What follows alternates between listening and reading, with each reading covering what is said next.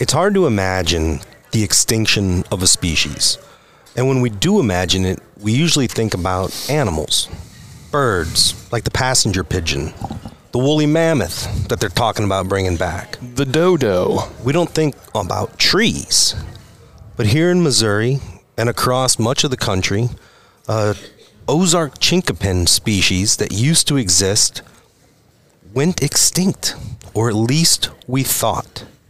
And one organization is putting all they got into restoring this beautiful Ozark chinkapin. Today, we're going to find out how this came to be, what they're doing, and what the future of this tree looks like. I'm Brandon Butler. I'm Nathan Shags McLeod. I'm Leslie Bost. And I'm Stephen Bost with the Ozark Chinkapin Foundation. Welcome to the Driftwood Outdoors podcast. If you've always dreamed of finding a special piece of outdoor recreation property in the Midwest, you don't need to look any further than Living the Dream Outdoor Properties. With hundreds of land listings available, Living the Dream Outdoor Properties has that special hunting, fishing, camping, or farming property you're looking for. Living the Dream Outdoor Properties isn't just for buyers. If you have a property to sell, Living the Dream makes the process super easy and brings to the table their huge following of prospective buyers. With the land market on fire right now, Living the Dream will bring you the offer your property deserves. When it came time for me to sell Driftwood Acres, there was no question I was going to work with Daryl Heineman and his team at Living the Dream Properties. Their professionalism made the process a breeze and they brought me multiple offers in the first two weeks. After my personal experience with Living the Dream, I can tell all of you with confidence that this is the real estate firm you want to work with for any land deal. For more information or to contact Living the Dream Outdoor Properties, visit livingthedreamland.com. That's livingthedreamland.com. Our friends at Mongo Attachments know conservation doesn't happen by accident. Over the years, they have helped transform thousands of acres of land into valuable habitat for wildlife. With the use of Mongo attachments, landowners, nonprofit organizations, government agencies, and contractors have restored, improved, maintained, or built from scratch incredible wildlife habitats. Mongo Attachments is an industry leader in attachments for small and mid sized excavators. They have a wide array of attachments designed to meet your land management management needs, including ice and root rippers, land clearing rakes, hydraulic flail mulchers, forestry head mulchers, hydraulic tilt grading buckets, and tree shears. Mongo sets up every attachment for your machine specs so that all you have to do is hook it up and go to work. If you have land that needs work, get the right tools for the job from Mongo Attachments. To learn more about taking land management to the next level, visit mongoattachments.com. That's mongoattachments.com. Turkey season is one of the most exciting times of the year. Nothing fires me up more than a gobble shattering the pre dawn darkness. This year, I'll be chasing turkeys with a CZ Reaper Magnum. The CZ Reaper Magnum is built to slay turkeys. It's an over under with 3.5 inch chambers. The shorter 26 inch barrels make it more maneuverable in the woods or a blind. The included Picatinny style rail makes adding optics simple, and it comes stock with QD swivels in the front and back for adding a sling. Like all the firearms from CZ USA, which now includes the entire Colt line, the Reaper not only functions properly, it looks great doing so. The polymer stocks are completely clad in camouflage, upping my turkey slaying stealth game even more. For more information about the CZ Reaper Magnum and all the fine firearms from CZ USA, visit czusa.com. That's czusa.com. Chances are you know how important hunting is to conservation, and you likely recognize the incredible hunting heritage we have in America. What you may not consider, though, is how important hunting is to our economy. That's why we are proud to partner with Hunting Works for Missouri to promote the strong economic partnership between the hunting and shooting communities and the economy of Missouri. Hunting Works for Missouri sheds light on the economic impact hunting has on our economy. Since its inception in 2012, I've proudly served as a co chair of Hunting Works for Missouri. Our membership consists of businesses representing a cross section of the Missouri economy. These include sporting goods retailers, restaurants, hotels and resorts, gas stations and convenience stores, and of course, all the taxpayers of the state, hunters and non hunters alike, who benefit from the license fees, taxes, and jobs the hunting and shooting industries provide. To learn more about Hunting Works for Missouri, which is a program of the National Shooting Sports Foundation, visit huntingworksformo.com. That's huntingworksformo.com.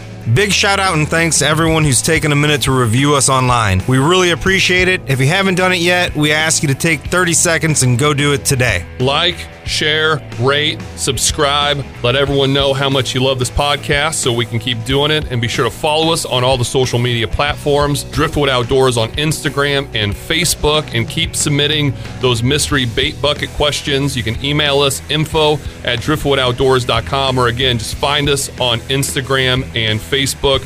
Hope you enjoy this new podcast.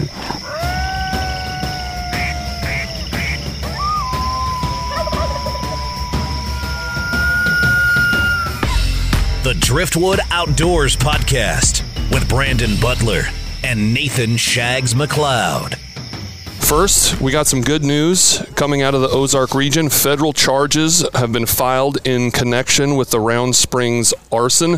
On March 1st of this year, a federal grand jury for the Eastern District of Missouri in Cape Girardeau returned an indictment against Marvin Mark Rimster in connection with the arson of the Round Spring Visitors Contact Station and the Ozark National Scenic Riverways last December. He's been charged with the felony offense of arson, burglary, theft of government property, and felon in possession of a firearm. The arson charge is punishable by imprisonment for up to 20 years. The investigation remains ongoing, but it is a very good sign that he has been indicted. If you're new to the podcast, uh, we, we have a little bit of a history in this area that includes arson. with fire. Uh, I once had a cabin uh, that was burned to the ground by an arsonist back in January of 2021. Uh, law enforcement has stepped up their efforts to curb poaching, which really is what led to my cabin being burned down. It was retaliation for turning in some poachers. The National Park Service, led by their great crew of rangers down there with some other support, really went after poachers in the area during uh, deer season this year. And we don't know yet for sure what the motivation was, but uh, it seems likely that there was a connection that led to this historic national building at the Round Spring Bridge campground area being burned to the ground and a pickup truck stolen. Um, I had been in contact with some law enforcement in the area, and they told me that they were going to put everything they had into an investigation, which is not what happened with my fire. And thankfully, that investigation worked. There was some great police work done, and they've got this guy in custody.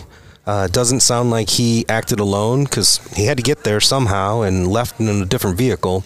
So it sounds like there are other suspects uh, and more arrests forthcoming. And if you'd like more information, we have his mugshot up, and uh, it totally looks like like- the meth trade is going to take a hit in, in the area. As if you could imagine, I'm not even going to say it, but yeah, you can go see the picture yourself on our Facebook page, Driftwood Outdoors, with all the information there as well.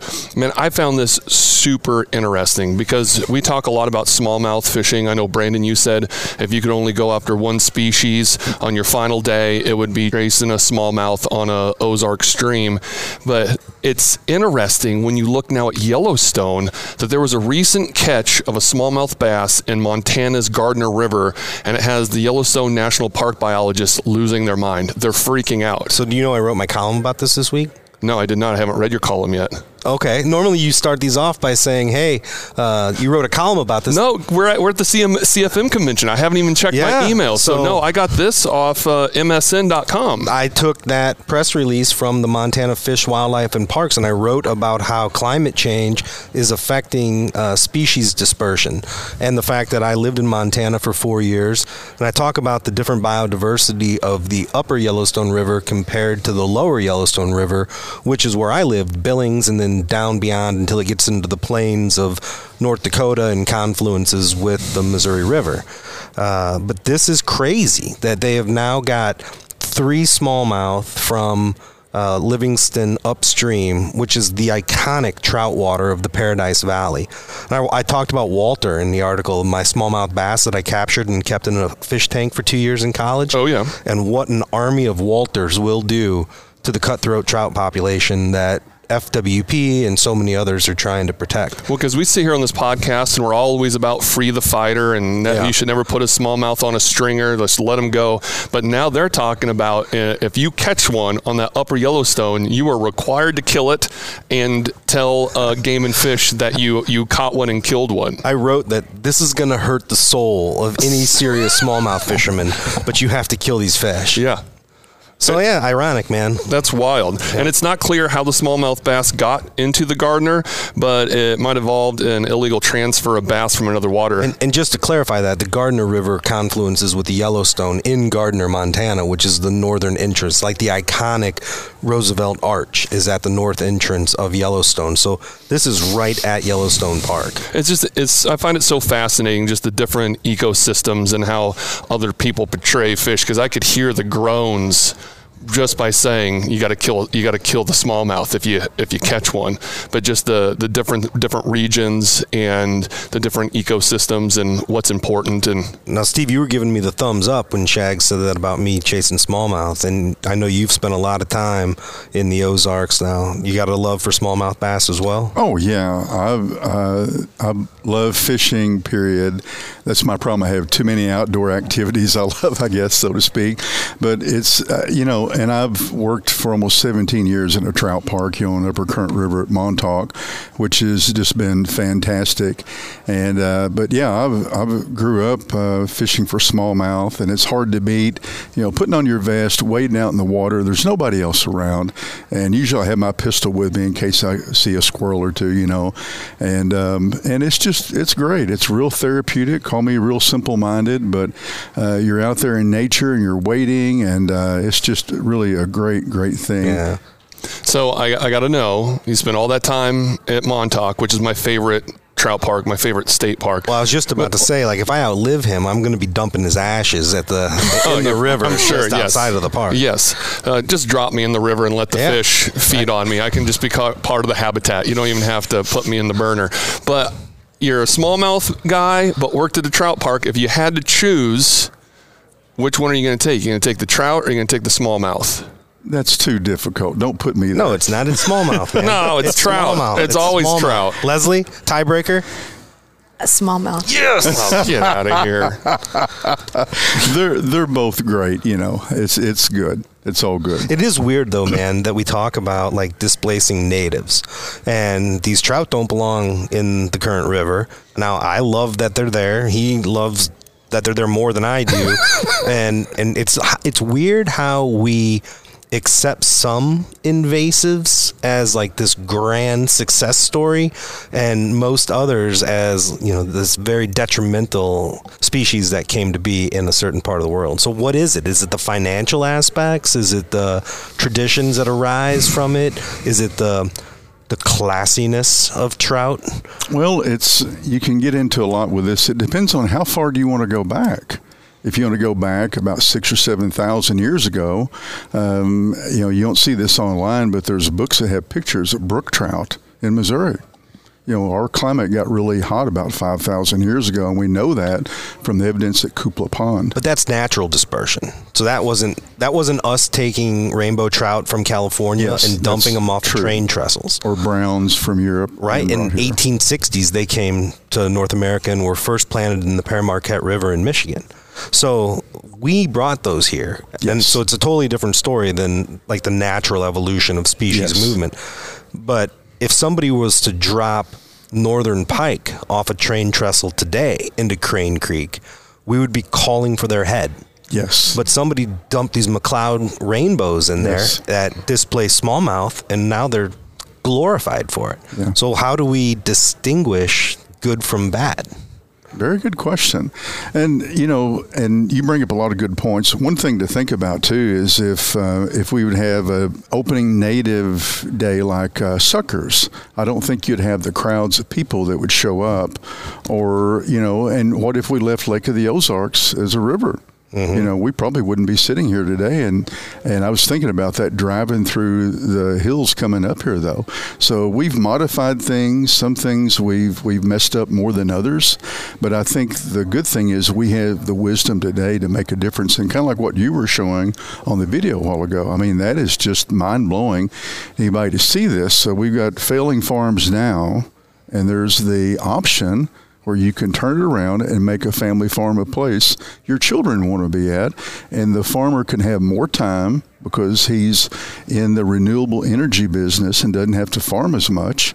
And so now he can do the things he wants to and create a, a lifestyle for his uh, kids to stay on the farm. Well, I So- appreciate you saying that. Talking about Roeslein Alternative Energy, where I work, and our our prairie restoration efforts and cover crop adoption that we uh, are looking to monetize. But you know, there's a flip side to everything. I went out to North Dakota. I spoke uh, at the America's Grasslands Conference in Bismarck, and went out and toured a. Um, all grass fed beef operation and they only use natives. And the farmer said, You know, I'm saving so much money on my input cost, but I only work 14 minutes a day. It takes me seven minutes to move these cattle twice a day from a quarter acre to a quarter acre where they graze. So I spend all my money on the lake in my motorboat, burning it up in gas. So it's like you're doing all these good things for the environment, and then you're out there burning all that gasoline on the lake partying. So, you know, you go, yeah. maybe the dude needs a second job. You know, one thing, listening to you up here a while ago, and this is a little bit off our topic, I guess, but it's it's just amazing to me, you know, wh- whether you're bringing in trout or whether you're damming up a river to make a lake, um, I think we don't fully appreciate the difference we can make in the world around us, good or bad. You know, and what you're talking about a while ago is a way of restoring farms and the fertility of the Great Plains and our prairies. And, um, you know, it, it's something that we all have that ability to do. And I think none of us fully appreciate or realize the difference that we have to impact other people or the world around us, good or bad. True that. And with our final story, I think the pandemic might actually be finally winding down because the World Health Organization has now come out talking about how we need to have quiet zones at concerts. Mm-hmm. As much as I'd like to see somebody put a bullet squarely between Putin's eyes, you got to give the dude credit. He killed COVID real quick when he crossed that Ukrainian border. Now, you know that they don't even talk about it on the news now. Well, the World Health Organization literally just came out and issued new global guidelines for concert venues that suggest keeping the average sound level below 100 decibels to protect people's hearing. According to one source, uh, the average rock concert can be more like 120 to 130. When Arrowhead Stadium broke the decibel record, it was in the upper 140s uh, when they were trying to be the loudest stadium in the NFL. And they also say venues should start thinking about adding quiet zones where people can go get away from the noise. Well, the noise is one issue, but one back to the COVID to tie that back in. What's frustrated me uh, about all of this, and I'm vaccinated and openly, you know, will say that I am, but I have a lot of friends and people that I care about that have chosen not to be. And I I believe that we still have that right in America to make that choice. And for those people that haven't, to be unable to go into a concert venue, like places that you and I go. I'm not going to throw anybody under the bus by naming them, but to have to show your card to go see a music, like a live music night, I just don't think that's right. And I like the fact that some of these people have held their ground and all of that is going to get lifted soon and, and they'll be able to go back and see live music. But that's been a real frustration for me because now I've got to go to Washington, D.C. on Tuesday and I'll be there till Friday and I have to carry my papers with me. Well, no, I was talking to Jeff Jeff I- Trigg, and he was in Washington. Yeah. and it's like we're, we're, we're lucky here in the in Missouri when We it comes to a lot of the regulations. But I shouldn't have made the COVID joke because I really want to talk about concerts, and now Yeah. now I got to We get can you. still talk about I got to get you off your it- COVID soapbox. Like it's n- it's really no big deal for me to go like uh, show my card, but it hurts me as like a freedom loving American that I have to do that and to be like papered. You know, I'm not going to go in the, the like European comparisons of 80 years ago, but still, like I took my daughter to the Columbia theater, uh, one of the Columbia theaters, and we went to see an awesome jazz concert.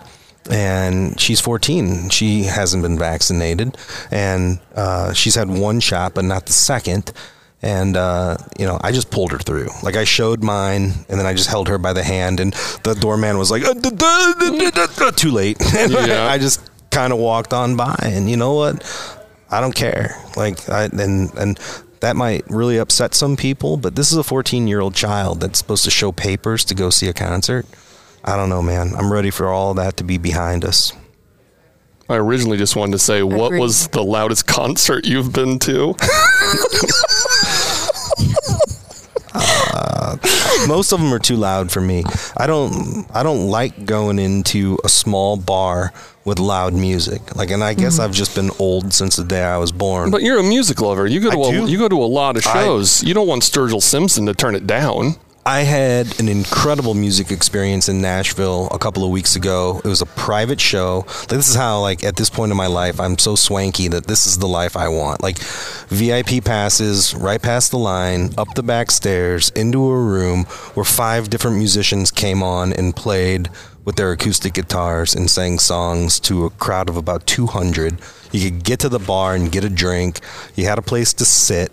Yeah, my cranky old manness, it's really starting to like pay let, off. let me ask everyone this then before before we move on. What's the one concert you've been to that stands out? Like if you could think of like the one. I saw Garth Brooks this summer, and I, I, I've always liked Garth Brooks. I'm not some like crazy Garth Brooks fan, but that show was not a concert. No, it was like it was like a theatrical uh, event, and it was a hundred thousand people in uh, the Cornhusker Stadium in Lincoln, Nebraska. It, there was an open space in there, and when you've got a hundred thousand people singing "Blame It All on My Roots," you know, together, it was the most like I don't know, like just incredible experience to see like that much like human energy in one space. And that dude was like the maestro of it. Like he is the best of all time, I think, at putting on a live show. The one that sticks out for me is I'm a 90s grunge kid growing up in the Pacific Northwest. And even though Stone Temple Pilots wasn't a real Seattle band, they're one of my favorite from that era. And I got to see them perform for the final time as a band. They had gotten back together in the 2000s. We were in St. Louis. Scott Weiland came out and just rocked. And then apparently he was still having his issues with drug abuse. And they were playing uh, in Tennessee the the following day and he refused to come out of his trailer and like the band was like we're done with this guy and they broke up again so for the for the last time so I got to see STP as a whole band and you just forget how many hits they had like you you sit there and listen for 90 minutes and you're singing along to every single song how about you guys I got to see Shania Twain a couple years ago. Oh, I bet that was a good And show it was amazing. she's she's amazing. So I saw her in Milwaukee at Summerfest Yeah. years ago. Not going to age myself. she's the best. Um, One that comes to mind is uh, Alabama. I heard them at a rodeo, just a real short little concert um, years ago before they quit, you know, playing for good, and uh, that one kind of sticks to me. That was that was good. Real old kind of country music. I feel like guess. I saw I'm showing them my I'm showing my age. Oh, I love today. Alabama, man. Yeah. I, that mountain music. That was my theme song at the cabin. I'd play that. You see that mountain over there? Yeah. Someday I'm going to climb that mountain. then the banjo comes. Oh, yeah. But uh, I've got a big I heard that variety they're of gonna- music I like. I've I've been in church before and heard uh, singing that just really inspires you and, and motivates you, and and uh, I like Metallica too. oh, I did too. There you go you got a little bit of everything in you Yes, I've been to some Metallica shows. they are. Mm, yeah. yeah there's something All right, so here's what we got you on the podcast for. We need to learn about the Ozark chinkapin tree. We need to hear this story of how you've kind of made this your life's work at this point to restore a Yes, yeah. species. You've got your daughter along for the ride with you, doing good work. Mm-hmm. So how did this all come to? Tell first of all, tell us what it is. Tell us about the tree, about your foundation, and then I want to hear how this all started. Okay, well, um, to give you a, a good assessment of why I'm sitting here now and what brought me here, you've got to go back in time uh, to when I was a little kid, uh, about four or five years old. I still have videos. Our our family, I grew up in the the Bootheel, the farmland of Missouri, which needs Rudy's uh, approach to farming so bad. The land is like hydroponics, and but growing up though, uh, there I learned a lot of good things. Uh, my grandparents on both sides were farmers, so I grew up with this uh, ethic of hard work and sticking to good choices. That's what I came up with. And but about every other weekend though, we would travel from that flat, almost treeless farmland you know, with the muddy ditches, uh, we travel about 90 minutes up into the Ozarks uh, by the Current River, where we had a little cabin at. Uh, we called it the Shack, and um, it was right on a spring-fed stream that ran right in the Current River. And you talk about a making an impact on a young individual. So you know, hunting, fishing, swimming, canoeing. Uh, you know, all the water activities, and the water was so good you could drink the water out of the spring, and I do it today too. And so that had a significant impact on me. And um, so the land that we had, that small piece of land that my grandfather had purchased, later became Ozark National Scenic Riverway. Here I'm giving away my age. and that so was what 1964, 1965, around there. Yeah, I want to say. And so um, you know, but they began to buy out people. If you didn't sell, if I remember correctly, uh, once he passed away, we'd lose that land. So we made a decision to sell it somewhere in there before it became Ozark National Scenic Riverway. And then, so we bought some land further back away from the river. But the older I get, uh, became the more I missed that area where I would hunt right down by the river. And, uh, you know, you're talking big woods here, you know, this area. And um, so there's a gentleman up there that I'd seen over the years hunting, and uh, I finally got to know him. And he lived to be almost 100 years old. And so I would go up there and I would camp in a tent, even though we had a cabin, you know, a few miles from there. I would still go back to the same place where the spring was at because that was where I really wanted to be. And so this guy began to, he was very smart. He never, he dropped out of school in the eighth grade, but he was the most intelligent man and he spoke with authority on everything he did. And if he said it, you could bet the farm on it. He was that kind of a person. He was a good woodsman. He knew every tree, he knew every plant, he knew every animal and all the habits of them. And, um, and he was very smart. And he was telling me about this tree that grew in the Ozarks, but they're all gone today. And uh, it was it was more. They were they had delicious nuts. They were so good to eat, real sweet and tasty, like a real sweet almond. And they grew every year, not like acorns you know, nothing like that, or hickory nuts. They were dependable. And he said they were so good and so dependable, they would shovel them up, put them into wagons, and they would eat them. They would use them for livestock food. And you could even trade them or, you know, for things you wanted. You know, you didn't have to sell them. You could trade them for a brand new pair of shoes. You could trade them for coffee you know, they had that kind of a value to them. And so I was really fascinated. I thought, well, he's talking about the American chestnut. So every year when I'd go up there and I'd bow hunt and I'd camp out for a week, I would talk to him a little bit more. I was really intrigued, and uh, because I didn't know anything about this tree. I, when I first went to college, I've got a degree in history and one in science. When I first went to college, though, my first year as a forestry major, and um, I've always been interested in forest. And so I, I began to think, now, why is it I never heard of this tree? And everybody I've talked to has not heard of this tree. Something was not adding up, and so I began to go into the library and look at books, and um, and I found where it showed this tree, real small range, Southwest Missouri, Northwest Arkansas, and in Missouri is on the critically impaired list, an S two, critically endangered, threatened. And uh, some states like Louisiana, it's an S1, less than 500 species, you know, listed for that. And so my curiosity was growing every year. I'd go back and see him again when I'd camp there and trying to find out more. And um, so I said, well, maybe some of these trees are left. He said, no, they're all gone. So to understand what happened to them, you have to ha- understand what happened to the American chestnut, one of the largest mass extinctions in modern history around 4 billion with a B American chestnut trees died. They represented about one fourth or one fifth of trees in the eastern U.S. And for the most part, they weren't here. We had our native Ozark chinkapin or Ozark chestnut, which is a lot more drought tolerant and than the American chestnut. And so I began to be intrigued. It was like driving up in hill country and listening to you on the radio, and you're losing signal, but you know he's there. You know there's something there, and you're not hearing all of what he's telling you. Yeah. And so I began to be a detective, and uh, I started doing research on it, started talking to people, and I was finding people all over the native range that shared the same kind of interests as I did. So, and uh, I, I, began to reach out to them in 2005. I was, I'd been doing programs at state parks I've worked at, and um, you know, on the Ozark Chinquapin, and I kept waiting for someone to do something. So in 2005, I thought I'm going to see if I can find a tree. And so, tree book authors and experts told me you're wasting your time. The tree you're looking for does not exist. The blight was so thorough, no American chestnut, no Ozark chinkapin survived.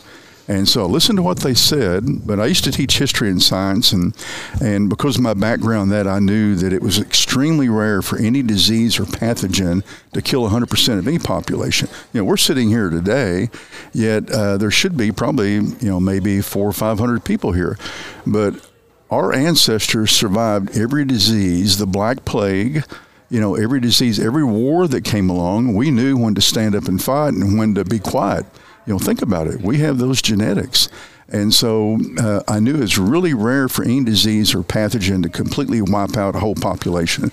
So based on that, I started looking. And then I guess in about 2006, I found my first tree, and now we're up to over 100, I guess, Leslie, mm-hmm. that we mm-hmm. found. And we've been doing a breeding program. Uh, I'm curious. You spent how many years looking for it? Walk me through actually finding one. Like, what were you feeling? That had to have been. I, I can't. Oh I couldn't even imagine something happening in my life that would compare to having a mission where everyone's told you there's not one, and then you find it. Like, walk me through. You kind of just jumped right over that, and I find that to be m- maybe the most compelling part of the story. Yeah, and uh, that's good. It would be the equivalent to you up at um, maybe some stream somewhere fishing, and you didn't catch a smallmouth. You caught a brook trout that was a holdover from five or six thousand years ago.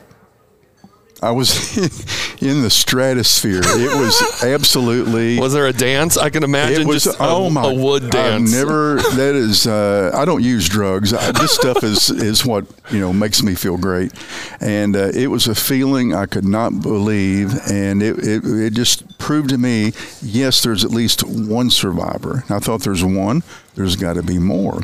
So I was a man on a mission and so, uh, and so we set up this network, and I'm not going to call it grassroots. I'm going to call it Tree Roots Network. We have, and we work with landowners. We work with people that are foresters. We work with people that remembered them, and uh, so I've talked to those people, interviewed them, and all that strengthened my resolve. And I get letters and emails from people. I had one lady down in Texas. She she sent me a letter, and she said, you know, uh, my grandmother used to take me out when I was a young girl we would collect chinkapins from a real large tree uh, right at the edge of the woods.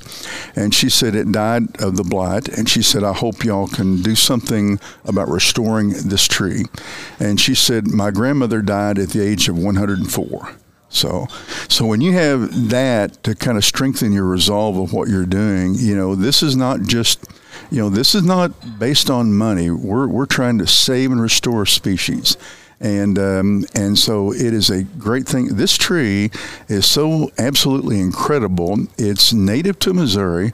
It makes a lot of nuts. They're rugged, and so with the breeding program that we've got, it's taken lots of work. The short version is, we have created here, I guess, about three years ago, a tree that is so profound. It's 100% pure Ozark Chinkapin. Uh, there's nothing foreign mixed in with it. It has high blight resistance. In fact, the blight resistance is so high, it's higher than Chinese chestnut, Castanea mollissima. What's what is blight? I'm sorry. Is okay. that a disease? Yeah, the chestnut blight is a fungal disease that uh, they first noticed it in the Bronx Zoo in 1904, but they think it probably came over in the late 1800s, maybe from mm-hmm. uh, Japan. Mm-hmm. Um, imports of Japanese chestnuts, or it could possibly from uh, China.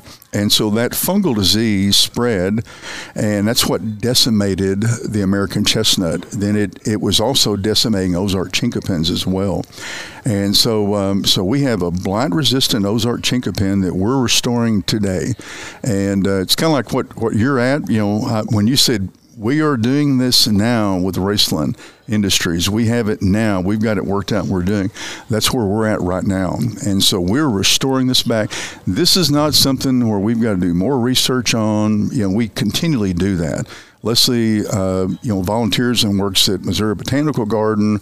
We've got other laboratories, uh, you know, that worked with us, University of Tennessee in Chattanooga, SUNY University of Forestry in um, in New York. And one of the interesting things that came from all this is we have higher resistance to the blight than even the transgenic American chestnut they modified by putting the wheat gene in, and nobody's talking about that, but their own labs confirm that.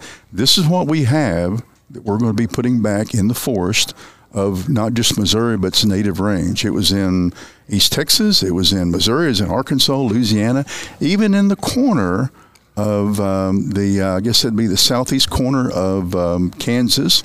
It was in Mississippi, Alabama, Tennessee, Georgia, North Carolina, South Carolina, uh, Virginia, and even Pennsylvania and Maryland. So it had a lot larger range. And through all this lab work we've done, we found out that the relic American chestnut is not the oldest chestnut in North America. It's our native Ozark chinkapin. And by the way, this tree was named in 2013 by American Foresters America's favorite tree. And a lot of people don't know that. But if you talk to the wildlife and ask them, is a white oak or red oak your favorite tree? They can't talk, but uh, their actions give you the answer. So, speaking about oaks, there might be people out there confused because there's also an oak tree that's called the chinkapin. Very good, very good. And we run this quite a bit. And so the the chinkapin oak, and I get a lot of emails on this. And you know, at one time I didn't know any of this. We all learn the knowledge that we have, you know. And so I'm not going to bash anybody because they don't know the difference. And so the chinkapin oak got its name because it the leaves look very similar to an Ozark chinkapin, and um, and so the Ozark chinkapin is a true chestnut. It's castanea, and um, and so the uh, chest the um, let's see the chinkapin oak is quercus, and uh, so there's a lot of confusion on that. And we even see the way it's spelled, like on survey notes, historic articles in newspapers. Uh, you know, it was in Missouri all the way up to the Missouri River. We've got old maps, we got survey notes that talk about it, and it was probably even beyond that. So, Leslie, obviously your dad is incredibly passionate about this. And having daughters myself, I know that my passion doesn't always translate into their passion. I think most most parents feel that at some point in their life that you know you want your children to be as passionate about the things you're passionate about, but that's not always the case. You, on the other hand, carry this passion forward. What is it about this tree and this journey and, and all of it that has has brought you to walk side by side with your father on this? You know, I um, I first learned about the Ozark chinkapin tree at a meeting um, that I attended that my dad spoke at at an annual meeting, and I was just intrigued about the tree. I mean, you heard him talk about it, and I was very intrigued. This was about I would say maybe seven years ago, um, six years ago. And, um, you know, growing up, I would hear my dad talk about this tree, you know, chinkapin, chinkapin. I, I would hear that. And, you know, even as a, a young woman, I, I remember borrowing my parents' car and putting my hand under the seat to adjust the, the seat and screaming because I was stabbed by a chinkapin burr that was, was under the seat.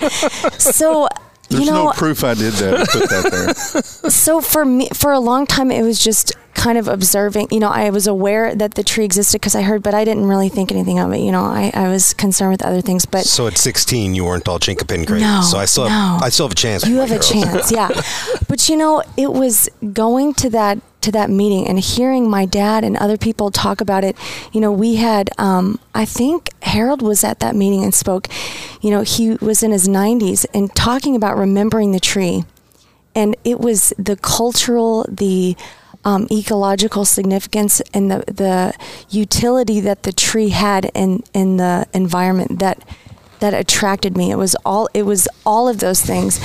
And so I my dad's taught a lot of people about this tree and, and his passion is really contagious and he's he's gotten a lot of people interested in the tree. So um, it definitely came though from you know it took time, but um, I heard I attended one of the meetings and I was I was hooked. Well, I've, I've attended meetings where he spoke too, so I jokingly told Shags before we started that we're going to say go, and then we're going to say, well, that was really good. Thanks for listening to the Drifted Outdoors podcast, because he can talk and talk Yeah. and talk about this, but it's also knowledgeable. That's what I like about it, man. I like listening to you because you're spitting out the scientific names and you're telling the story of you know how it became this passion over time.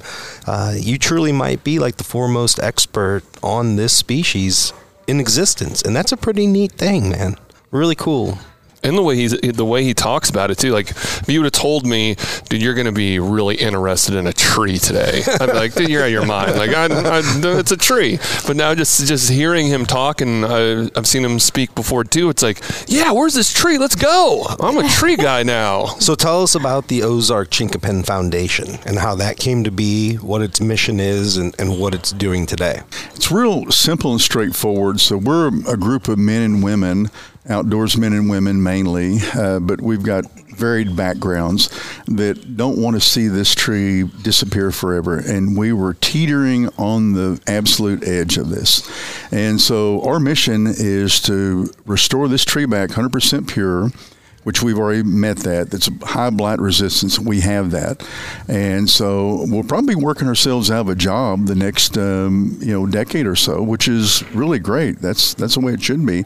And um, you know, if you look around, if I can tell you just a little bit on this. Most people, when they drive down the road in their vehicles, they look and you see trees on both sides, and you think, "Well, we're we're doing real good." But what they don't realize, though, is there's absolute wars going on. We have invasives that are crowding out native plants, and they're replacing native food for birds and insects that wild turkeys depend on, that our native animals depend on, and then on the other side of the coin too, we continue to lose species. We lost you know, the Ozark chinkapin, the American chestnut, we lost the elms, we lost the butternut trees, and right now we're losing the ash. And so when you lose this diversity of plants, you also lose your diversity of animals. And so we got black bear populations making a comeback. Um, a lot of people don't know this. Bears can eat a variety of food. You know, they eat a lot of the same things we do, but they're most dependent upon the nut crop. So if a if a sow is pregnant and she goes into the fall and there's no nut crop, guess what? By about the second week of November in Missouri, she aborts all the fetuses. They're most dependent on that nut crop. So at one time with the Ozark chinkapin here that made not just nuts but a high protein nut every year, it's it's three or four times higher than a white oak and uh, real high in, in uh, carbohydrates. And it's about double the protein of American chestnut, and it's uh, higher protein than a white oak and red oak. Um, I'm sorry, higher in carbohydrates as well. And uh, so it's like a miracle thing. It grows rocky, um, rough dry hillsides. And so that same black bear, if there's enough nuts for the, for that sow to eat, then she'll have two to four babies that winter. But if you don't have them, so you've broken the cycle of cubs, bear cubs being born in Missouri. And so there's a lot of benefits to have this. And we can restore populations all we want, but if you don't have the prairie for them, or if you don't have the forest or savannas or native tree species they depend on, you know, and like the elms, I'm a beekeeper too. And in January, elms are the first ones that make the pollen that bees collect, you know. And so everything is, is definitely tied in. So now, at the at the height of the tree's success before the fungus came, like how many? What was it like? Forests full, or were, were just patches? Like, can you help me get an idea of like how many of those trees we actually had? Are You're talking about the Ozark chinkapin? Yes. There's no there's no surefire answer on that one. Um, they were misidentified a lot. I had the American Chestnut Foundation more than once uh, tell me that they had um, what they thought was a pure American chestnut, but it's actually an Ozark chinkapin tree. And so it's hard to tell, but we know, though, from documented evidence, the range extended um, as far, if not maybe further, than the American chestnut. They used to think it was just in the Ozarks only, but that's not true. And Leslie brought up a really good thing, and I like this. And uh, this is why I surround myself with smart, knowledgeable people so I can make good decisions. Leslie said this years ago. She said, The Ozark chinkapin tree has never changed. The only thing that's changed is our understanding of the tree. Surrounding yourself with smart people is one thing, but growing your own is a whole nother. That's what I'm working Touche. on. I like that. There you go. You're next. So what's the what's the future hold then? If we don't know how many we actually had, what's your mission on how many you would like to see thriving when you're when you wo- work yourself out of a job in 10 years? Well, if you if you go back and look at historic accounts um, in Missouri, you know Arkansas, Louisiana, Texas, the tree was abundant and widespread. You got to remember in in Missouri. Uh, by the eight, starting in the 1890s, we dramatically changed the forest. We logged off everything, and then you have secondary growth. We had orchards, we had farms, we had you know the land was changed. Erosion, we were number one in erosion all the way up through the 50s and 60s. And so, uh, to get back to what you're saying, um, how many there were, I know it was widespread and abundant. So fast forward to today, you know, we're going to try to restore this back. We're doing restoration plantings in several locations, even on, you know, Oklahoma is even part of this. Well, I didn't mention them earlier. Um, and so we're doing restoration plantings. Any landowner that wants to plant these trees, it's like playing a football game. You want to put that ball or a basketball game, put the ball in the hands of someone who can do with it. Those landowners, those farmers, those ranchers, those outdoorsmen, and, and women like all of you sitting here are the ones that are restoring this tree right now today. And I think we mailed out so far this year a little over 3,000 uh, blight resistant nuts to people, and it's for them to do their thing with them. Well, I've had the good fortune of planting some of these trees with you as well. They're growing and doing well down on Rudi Roeslein's farm in Osage County, Missouri. So it was really exciting to be, you know, hands on Yep. in this project. That Have you tried any of the nuts yet? No, I don't think these are big enough to produce nuts yet. We need to take care of that. This this is a new superfood. Yeah. I do want to say though that I don't think you'll ever work yourself out of a job. My experience with these conservation organizations is the job changes. If you look at the Wild Turkey Federation, their job was to restore the wild turkey.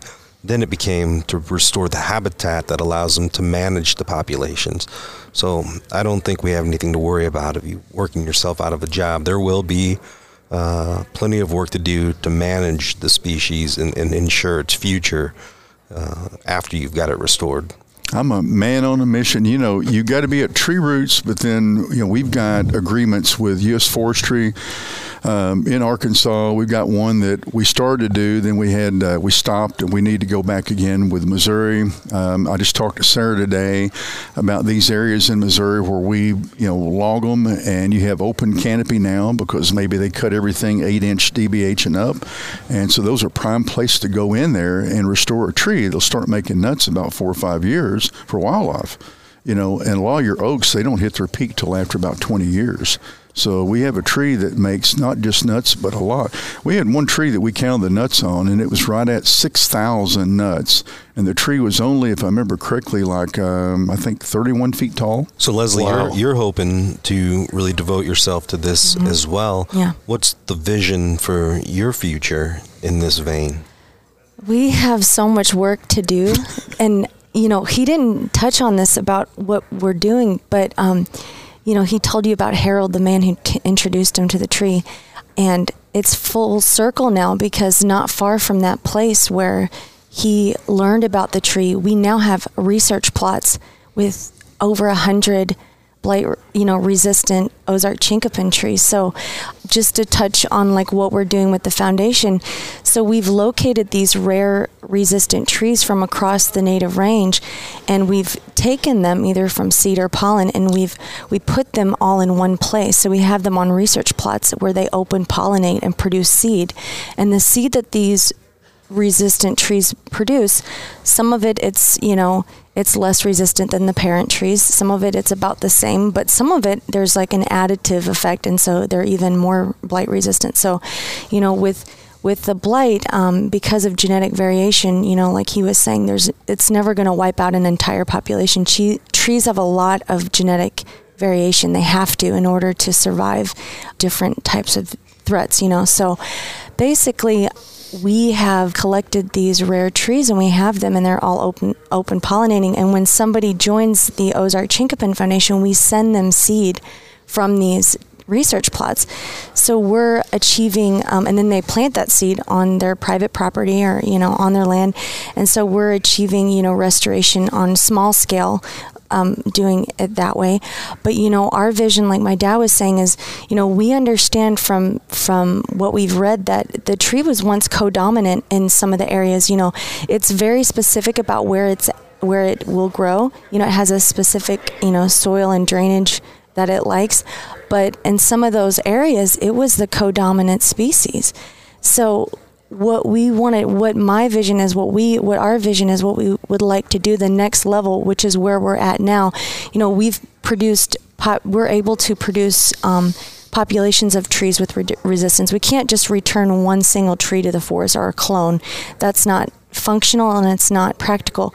We want these trees to be long lived you know they have to be able to survive a lot of different threats. So we're producing genetically diverse populations with enhanced resistance. So our goal is to go into these places where we historically know there were large populations of them, where there were there was co-dominance, and there's some of those lingering trees left with varying levels of susceptibility to the blight or resistance. And what our vision is is to go into these places that are on, you know, public lands like on uh, state parks, uh, on national forest lands, and and start to restore them with the trees.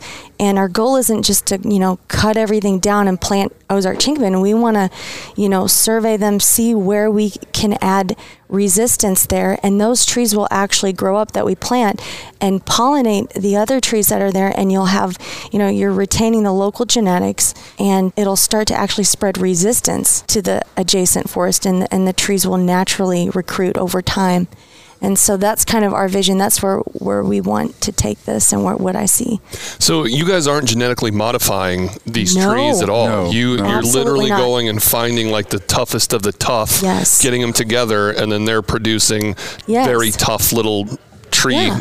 Treelings. We're That's using incredible. traditional tree improvement. I just um, see in your mind techniques. right now, like Groot. Is Yeah, yeah, no, that's exactly what I'm thinking. Like, I am Shags Groot. Is, Shags is doing this through a cartoon in his head right now. I 100 promise. percent, Yeah, one it's like- hundred percent. And it's interesting too because you don't think of, and I'm sorry, but you don't think of trees having personalities or anything like that, and that could just be on Yeah. me because I don't pay enough attention to it. But hearing you guys talk about these these tough little guys and Yeah. gal, they seem like they have quite the personality. Oh, for sure. Well, they do. it's it's interesting because genetic diversity has got us where we're at, and if it weren't for genetic diversity, we would not find these survivors.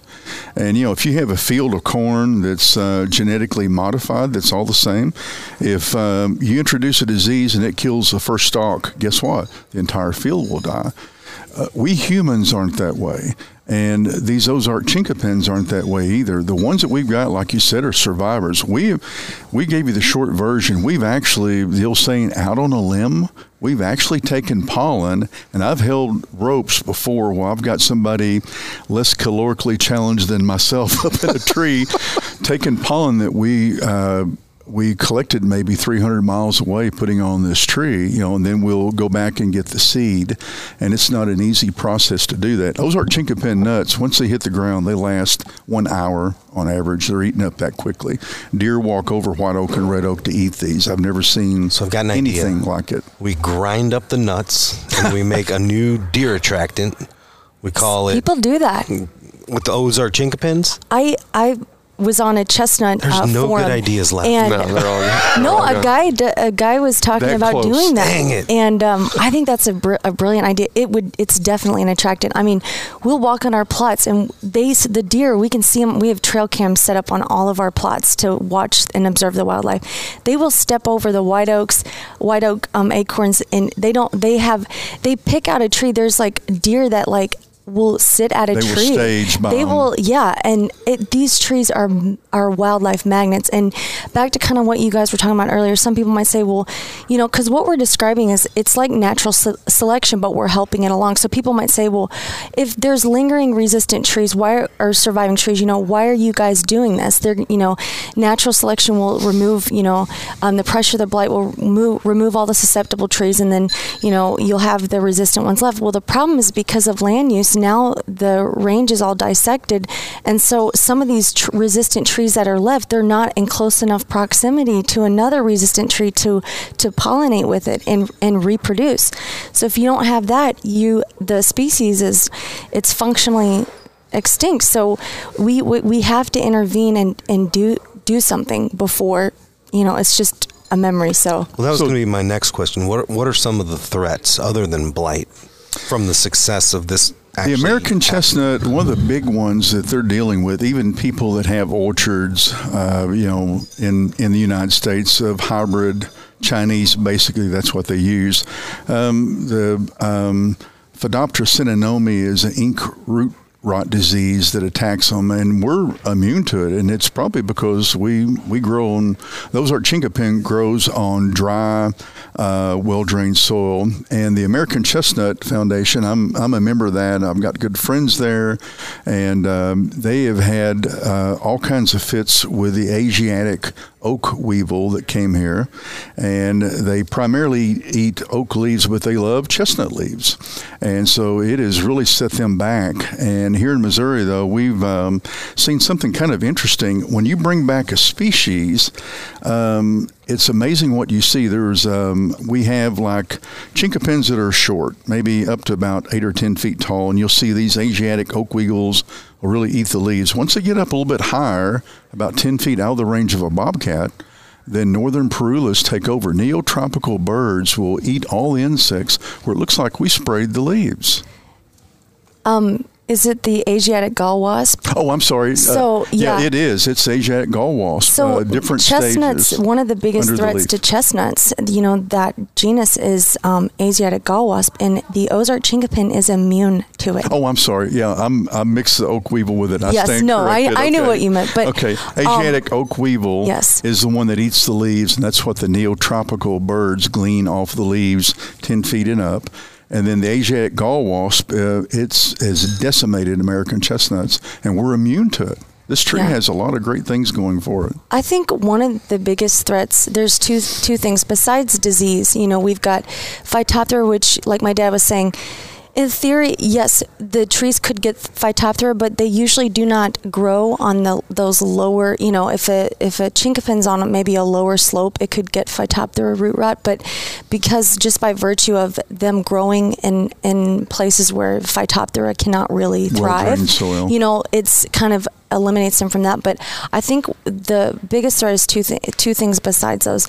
It's hybrid chestnuts because hybrid um, any chestnut tree can could in theory, you know, and in actuality, you know, open pollinate with um, with an Ozark chinkapin, and so we've got people for a long time have been planting, you know, uh, foreign chestnuts. And so that's a problem because if you want to save a species you don't want it to be intermingled with you know foreign chestnuts. So and the second thing is just the lack of knowledge and understanding. That's the one of the biggest threats to the the tree i would say Growing native is the way to go if you can do it. Like if we went out the Great Plains and we tried to figure up some other kind of grass that grew in Asia we wanted to plant there, that would not work. You know, these plants and these trees have adapted to right here, and the wildlife has has adapted to it. And um, you know, and I think sometimes we need to ask ourselves the question, you know, uh, am I or have I or am I or will I do what is best for the soil and for the native species that are here? And I think that's a question that I ask myself a lot. And also ask myself, what have I done today that's significant? What will I do tomorrow that's significant? So, Well, I feel like you know we're helping you out a little bit with having you on the podcast. You posted a picture of a buck a couple years Yes. ago. You might want to tell me off air, off air, all right? Like I, we scratch your back, you scratch our back. Like, yeah, What? He's, he's referring to that drop tine buck. oh my gosh! Can I tell you, Brandon? People lost their mind over that. I thought it over was in that. Montauk at first. How close is it? You're gonna have to cut this. I'm I'm going to. it's, uh, we can't. Um, uh, Plant? no, it's it was uh, near yeah. the current river. Okay. So there gives you about a hundred and something miles. Which is mind blowing to some people because all you hear when you hunt in North Missouri is how there are no big bucks in the Ozarks. That's not true. That No, is it's- so, That is so far. not I've never seen anything No. like this. Yeah. Yeah, I talked we- to yeah. one of the taxidermists on Current River, and he said that Which one? um, up uh, the one up by Montauk. He said he had never heard of one like that. I showed him a picture of it. Because we are And, uh, scenic river guys all the way. Yeah, They're in that's, I go through there too. Larry and Heath, those are the guys. Yeah, they're they're the best. In fact, we've got your deer there. yeah. I've got Yeah. two there now. I picked two up this week on They Thursday. do good work. They do Oh, excellent work. They're doing my Great brown work. trout. Great. And they're just cool, too. that. So, But you know, eh, here's the thing. You know, um, wait, I didn't get a straight answer. So I'm going to know where this buck was, right? like I was saying, um, we we just kind of leave it that it was in the Current River uh, area. Did you guys hunt it? No, I don't I want to shoot it. I want it to spread I its You wanted, genetics. to, you wanted to save it for me. Steve. There's some kind of uh, lunacy going on you- around here. Oh my god! Uh, well, it depends on how much money you got. No, I'm just teasing. no, no. But you know, I'm I'm a hunter. I've I trap, I hunt, I garden. I do a little bit of everything, and so I've shot deer with decent racks. But that one, um, I don't. You know, it, it was, uh, and I found it by accident. We had some issues with wild hogs, and I was baiting, and it never came into this area, and I only saw it after deer season twice. And so, deer that grow a rack that big, they have to know how to survive. And uh, so that's another component. That's what makes hunting so neat. It's not just shooting an animal. And so, but this whole thing that we're doing is giving back a consistent, steady food source. So now, instead of um, having plots on food plots on lands, we can have tree food plots. Think about it. That's awesome. And so the harvest on these things now runs from the first week of September all the way up until the first week of November. And that was a surprise from our breeding that we were finding little genetic genetic differences throughout the, the range of them. Well, I hate that we're going to cut this podcast just a little bit short, but we've got about 15 minutes until former Governor Jay Nixon speaks. And if if you're out there and you don't know Governor Nixon's history as being a conservationist in his state, then take off your partisan hat because this guy was one of the great conservation governors uh, Missouri will ever know. And it's been a while since I've had the, the privilege of spending time with him. And he's going to be speaking about his kind of legacy in the outdoors here in Missouri, but what he's been doing as an advocate for the outdoors since entering back into private life after nearly 40 years. How do you how do you address that? Is it still former? Is it a I former governor, governor. or is it? It's, you're I've always never- it's, you're always governor, Right, right? like you're you're- just you're always the you're always just governor Yeah, like Nixon. if you see a president, you're like Yeah. Mr. President. Yeah, you don't know, say- so I'll, I'll- okay. When I see him, I'll shake his hand and say, "Governor, how are you, sir?" You know, that's how I address him. So, with that, I, I do think we covered many of the bases. It's really exciting what you guys are doing. We got we got time. Um, so we're just going to kind of wrap this up with some final thoughts, and then we'll go into the to the mystery bait bucket, and Yeah. we're going to go hear the governor. Yeah, I definitely want to give you an opportunity to plug whatever you need to website, social media. Where can people get these seeds? How can they reach you if they're interested in getting some trees on on their property as well? But look at me, Steve. You got eight minutes. I see that. I'm not. boy, my bad rap. I tell you. Guilty as charged. What can I say? But for a good cause. Um, yeah, I'll, I'm looking forward to listening to this. Uh, our elk that we have now. Yep. Mm-hmm. Um, I I want to take. Um, uh, b- well, before I get into this, though, uh, we do have a Facebook. And we update it pretty regularly. We have good information on it. Leslie updates the website. And has excellent information about how you can get seed. And uh, right now, seed from Ozark chinkapin are extremely rare. The ones with resistance are even rarer. And we've we will by the time we get done this year, we will have planted and mailed out about three thousand four hundred somewhere around there, I guess. And uh, this has been a tough year for them too. Next year, hopefully, we'll have a lot more. And but by all means, visit the website. And um, you know, if you know where trees at, let us know. Uh, they were right here. We got survey notes. They were up the Missouri River. Uh, this is good sitting here with y'all because not only am I surrounded by people making a difference, I get the actual opportunity to thank people that deserve credit. And so, um, and I haven't seen them here today, but the LAD Foundation Pioneer Forest is someone way back in 2006 believed in what I was doing, and uh, you know, and worked with us to supply land on secluded areas to keep it a secret about trying to bring this back. And I can't say enough good things about them. And uh, you know, just really great folks to work with, and they're uh, mission ours are compatible, and also Missouri Department of Conservation. You know, they've done great stuff. We have trees growing on their land. Today, I talked to Sarah about you know getting these out, and she gave me the green light to talk to um, uh, Justine about this. And then um, also too, Missouri Botanical Garden. You know, if it weren't for them doing the um, uh, allowing us to do the studies, we wouldn't be able to do it. Then SUNY University in New York, and then uh, don't want to forget about our Missouri State Parks and then U.S. Forest Service here in Missouri and Arkansas, both Arkansas uh, Forestry across the line, and um, Arkansas State Parks as well, and uh, and also the Cherokee Nation. I know you're looking at your watch. I got one more, and then not to forget the folks that came through and told me if I would quit state parks early, they would pay my salary to work on this full time. That is the Band Foundation, and they believed in us enough and what was going on. They're a great place. They take conservation projects that have very little funding or no funding whatsoever, and they help them out. So, a uh, huge thank you for them to make this happen and all these good things. In our meeting, can we? Inv- we'd like to invite everybody to come to our meeting. Dad, when is our our meeting? It's going to be the, I believe, the 29th and 30th of October. That's a Friday, Saturday. I'm not looking at my calendar here. And uh, that will be at Roaring River State Park. We'll definitely promote that again before yeah, it happens. Yes. Great, very good. Yeah, and what's good. the website? It's ozarkchinkapin.com. Spell chinkapin for people. Um, C H I N Q U A P I N. That's well done. I'm trying to read the hat because I wouldn't have been able to do that. but we'll put the link. In, we'll put the link in the show notes as okay. well. And yes. so here we got in front of this little in front of you, Leslie, is a little piece of Americana. It's a mystery bait bucket. Okay. It's just questions submitted by fans, friends, family, anybody. So it's always random. We just pull the lid off. We Shags has fans. I just have friends and family. we we always end the the podcast with just a random question. It usually doesn't have to do a lot with the outdoors, but if you'll just read the question, who okay. it's from, we'll all go around and answer it. All right, this is from Kyle Carroll. It says, "Which outdoor nuisance or pest would you least like to deal with on your next outing?"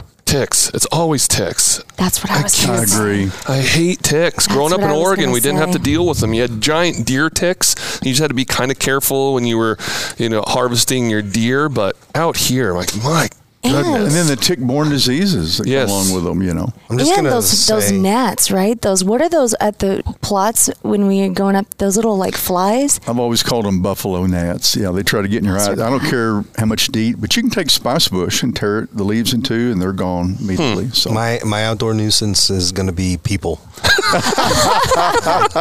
they ruin more outdoor opportunities for me than ticks Especially turkey hunting. Yeah, people. Stay away. I'll take all the ticks. You take the people. That's a real good one. Well, guys, thank you so much. We enjoyed so it. Much. Oh, it's contagious. An honor to your, be here. your guys' love and passion for this is really contagious. And I joked earlier about not being a tree guy, but hanging out with you, you're turning me into one. So let's go hear the governor. good. Gear review coming up next. Thank you. Time for the Driftwood Outdoors Gear Review. It's the end of the podcast, but the beginning of the gear review. Brandon, what are you reviewing for us today? You know, Shags, like every good American boy, there was a time I thought I'd be a cowboy. I even moved out to Montana, had a fringed leather vest, and a cool cowboy hat. Well, I lost that cowboy hat, so I had to get a new one. And when I was in Valentine, Nebraska last year, where I took two Merriams on one day, I thought, this is a cowboy town, and maybe I'll go get me a new cowboy hat. I did. I got the Resistol Western. It is self conforming, made in Texas, size 10. In case anybody's wondering my head size, wants to send me a hat. it's a genuine signature Panama. So it's that lightweight kind of straw hat, real uh, light in color. I don't know, man. Every time I look at it, I see those turkeys come strutting down that lane in in Nebraska, and I can't wait to get back out there in April. Do it again, wearing my Resistol cowboy hat.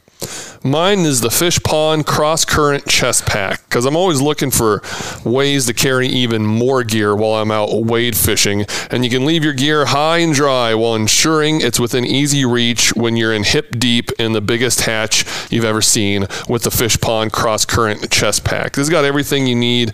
Uh, it rides high enough to stay out of your way and out of the water, which is a, a real issue if you've ever wade fished. Like you bend over or you get out there and suddenly all your gear's wet. You eh, by the end of the trip, your hooks are rusted, and it's got convenient front pocket with magnetic closures, main compartment zips shut, and fits large fly boxes. I mean, for $150 for a wading vest, you can't go wrong. It's the Fish Pond Cross Current Chest Pack. We'll see you down the trail.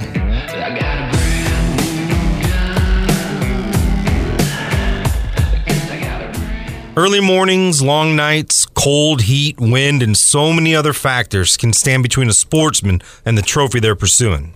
That's why it's so gratifying when it all comes together. To preserve that special memory, sportsmen often turn to a taxidermist. At Driftwood Outdoors, we turn to Scenic Rivers Taxidermy in Salem, Missouri. Larry and Heath have mounted six bucks for us in the last four years, and every one of them looks awesome. These guys are true artists and experts at deer and elk, but can handle all your taxidermy needs from fish to birds to bears. For a taxidermy experience you can trust, turn to Scenic Rivers Taxidermy. Visit them online at scenicriverstaxidermy.com or find them on Facebook, Scenic Rivers Taxidermy. At Driftwood Outdoors, we're real proud to partner with Hunt to Eat to bring you some cool t shirts depicting our love of all things outdoors. Honestly, there's nothing cooler than to be doing this podcast and then seeing people wear our shirt, which is an amazing, super cool shirt of a gravel bar campsite. If you want to get your own Driftwood Outdoors t shirt, check out the merch section on our website, driftwoodoutdoors.com, or visit Hunt to Eat at